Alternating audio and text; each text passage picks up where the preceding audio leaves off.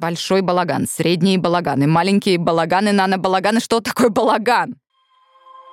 Je suis capuchon avec pécheur et camembert pour l'amour attachando mes réfrigérateurs dans les gares des marines avant-garde toujours Louis Vuitton même chose Eric Camier talk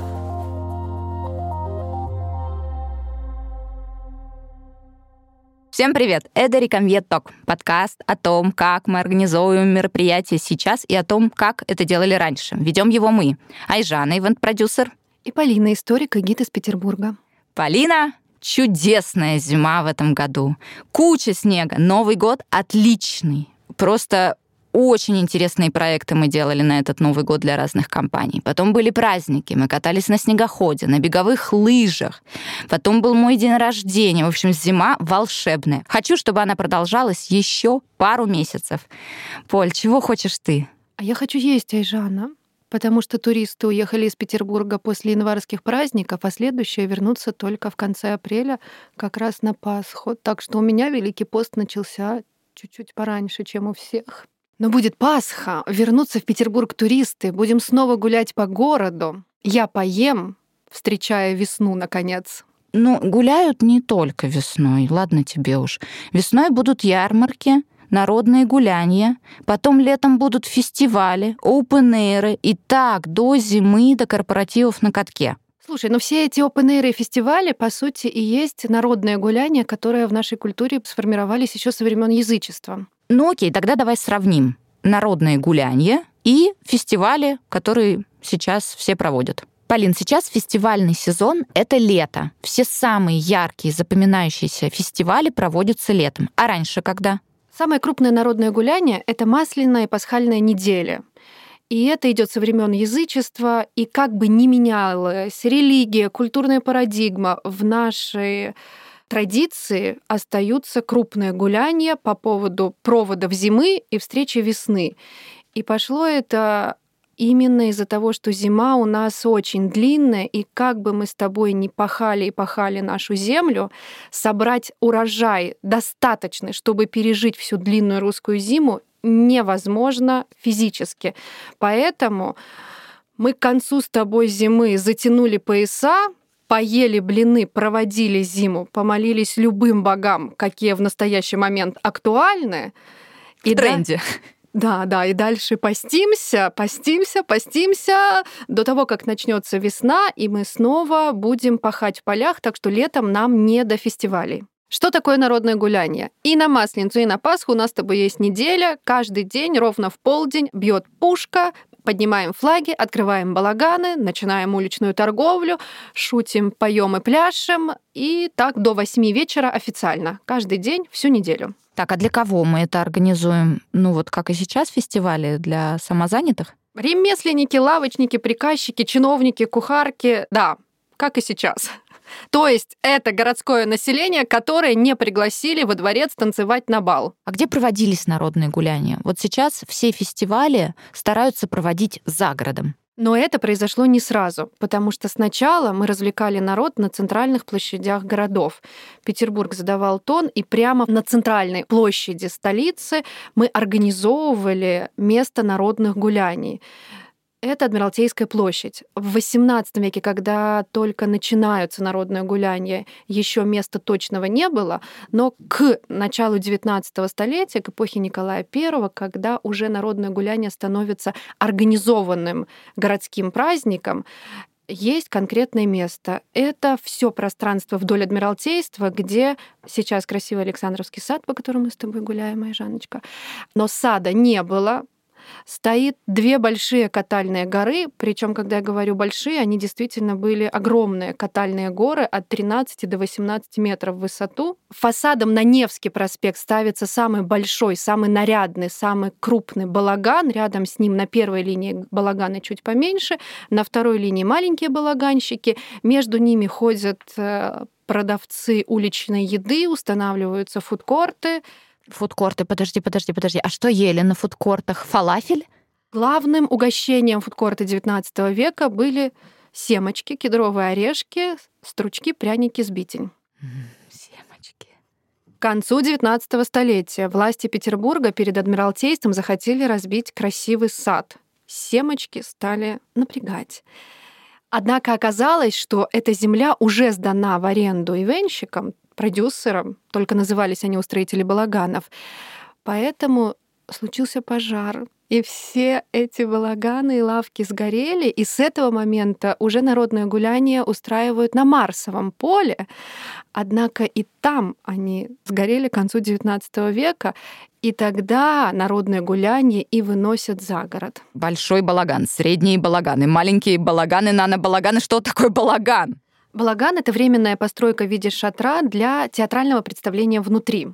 Когда Петр I приглашает на строительство новой столицы иностранных архитекторов, э, мастеровых, иностранные бродячие артисты и музыканты тянутся, само собой, за ними.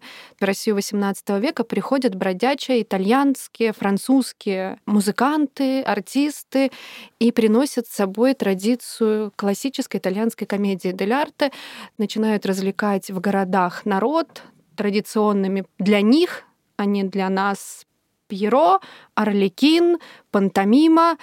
И первыми владельцами балаганов тоже становятся итальянцы, французы, немножко немцы. Зверинцы — обязательная программа народных гуляний, переодеть мартышку в человека смеяться над этим. В 1866 году в России официально запрещают на народное гуляние выводить на площадь медведя, Блин. ряженого для развлечения публики. 1866 год. В Лондоне работает метро, в России подписывают указ «Обойдемся без медведей на Масленицу». Например, в самом известном балагане Александра Лемона, которого на секундочку посещает императорская фамилия, таким образом показав, что народное гуляние правильно посещать и аристократии, не гнушаться заходить в балаганы, какая в нем была программа. Сначала на веревке танцует ребенок, Потом забавный паяца развлекает публику. Без слов, русских слов он пока не знает. Выходит красотка Каролина, исполняет трудные экзерциции со стулом, примерно как ты сейчас, Айжана. Потом с шестом, примерно как я. А дальше следует глотание яйца, и, наконец, тирольцы поют свои национальные песни. Несгораемая англичанка кует руками раскаленное железо когда отменили крепостное право, вот с этого момента из рук иностранных устроителей балаганов они переходят, ну, они становятся делом российского купечества. Все, к черту корпоративы, я организую балаган. Давай расскажи мне секрет успеха, мой балаган-коуч. Для участников марафона «Как создать самый успешный балаган всего за неделю» топовый спикер 19 века купец Малафеев. Еще вчера владелец лесопилки и нескольких домов. Сегодня у него самый большой балаган с видом на Невский проспект. Итак, шаг первый. Надо построить самый большой балаган, украсить его самыми яркими афишами снаружи, самыми яркими лампочками внутри, вывесить флажки, сцену украсить показной сусальной роскошью, mm, костюмы роскошь. и бутафории обязательно арендовать в лучших театрах столицы, но ставку сделать надо на понятные и правильные массе темы шоу. Например, блокада крепости Кострома, битвы русских с кабардинцами, можно что-нибудь про Минина и Пожарского или Ивана Сусанина, или на худой конец наш старый добрый общероссийский краш Куликовская битва. И какая бы ни была тема, сценарий всегда один и тот же. В первой сцене мы показываем лагерь русских, во второй сцене мы показываем лагерь врагов, а в качестве кульминации — торт. Битва. Хорошая массовая драка со взрывом пиротехники, большим шумом и в качестве апофеоза слава русского оружия, слава нашего воинства. Как бы ни казалась простота всего происходящего, именно из балаганных постановок вырастет наш академический театр. Например, художник Александр Бенуа, который помогал Сергею Дягилеву оформлять сцены русских сезонов в Париже, Лондоне и Нью-Йорке, напишет, что именно в балаганах на Марсовом поле он испытает свое первое театральное возбуждение. Художник Добужинский, который помогал и Дягилеву оформлять русские балеты в Европе, и работал над декорациями Московского художественного театра, напишет, что именно у Малафеева он увидел с няней Куликовскую битву. Особенно, пишет Добужинский, восхитил меня сам бой со звоном мечей, происходивший за тюлем как бы в туманное утро, даже, может быть, в нескольких планах между несколькими тюлями. И иллюзия была полная. Для раскрутки именно твоего балагана тебе нужен самый мощный балаганный дед со смешным рылом. Ургант, Хрусталев, Нагиев. Скорее всего, это будет э, бывший военный, то есть какой-нибудь отставной солдатик. Блин, не подойдет. Человек, одаренный необыкновенной природной остротою и прекомическую физиономию. Появляется балаганный дед на балконе и производит неумолкающий эффект в толпе неплатящих зрителей, которые не смогли зайти в балаган. И главная задача балконного деда или карусельного деда, как его еще называли, это рассмешить. То есть травить шутки, анекдоты, монологи какие-то выдуманные из жизни и не из жизни. Так появляется первый русский стендап. Блин, смета, конечно, на это все выходит. Ее бы как-нибудь оптимизировать.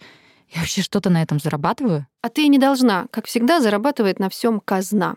С 20-х годов 19 столетия, это эпоха Николая I, именно сборы с народных гуляний становятся важной статьей дохода городского бюджета, потому что город сдает в аренду участки на площади, город же устанавливает правила, как может и должен выглядеть балаган, оберполицмейстер следит внимательно, непредвзято и очень ответственно, чтобы ты свой балаган построила по всем санитарным правилам и нормам. Безусловно, есть пожарное депо и полицейский пикет, но его тоже организуют сами купцы, сами балаганщики. Айжана, твоя смета. Аренда земли 3 тысячи рублей, плотники и материалы 7 тысяч рублей, трупа, а это 300 человек, их бытовой райдер от 27 до 30 тысяч рублей, один балаган вмещает тысячу зрителей. Представление одно длится 40 минут, то есть в день ты можешь показать примерно 8-10 представлений. Итого за неделю ты собираешь 30 тысяч рублей. То есть при самом хорошем раскладе ты заработала 10% от общих сборов. Веками ничего не меняется в этом ивенте. И что, вот так две недели в год, летом мы там ничего не собираемся зарабатывать? Возьмем пример купца Берга. У него тоже был крупный балаган на Масленицу и Пасху, однако летом он устраивал гуляния на островах. На Крестовском острове он взял в аренду графа Разумовского кусочек сада и устраивал там те же самые балаганы. То есть, когда, например, шла русско-турецкая война, были очень популярны сцены боя русских с турками, но со всеми развлечениями. Э, мы на воде брали лодки, штурмовали крепость, взлетали воздушные шары, они взрывались. В этот момент в парке на Крестовском острове какой-нибудь меценат оплатил себе хор цыган, вокруг острова ездит на лодочках цыгане развлекает публику, аристократия гуляет по дорожкам, где-нибудь в тени под деревьям сидят купчики за столиком, за самоваром пьют чай, публика попроще устраивает пикник на траве. В русском трактире на Крестовском развлекают ловлей рыбы. А и знает, какую рыбу можно поймать в русской рыбалке на Крестовском. Итак, из опыта народных гуляний Масленицы и Пасхи мы знаем, что народ обязательно нужно развлекать фестивалями под открытым небом еще с давних времен, чтобы мы, организаторы, зарабатывали свою агентскую комиссию, но не более 10% от сбора, и на том спасибо. Зато именно на народных гуляниях появились впервые России. Загибайте пальцы. Фудгорты, стендап, уличное цирковое искусство и первый шоу-бизнес. А еще театральные художники, которые потом оформляли русские сезоны Дягилева в Париже, Добужинский Бенуа, вдохновлялись именно площадным искусством. Вот тебе и стереолето, насев кабеля. Мы хотим сказать спасибо нашему редактору Алине Москаленко и всей большой креативной команде «Брук» за наш подкаст. Поля, иди посмотри, как я умею на стуле.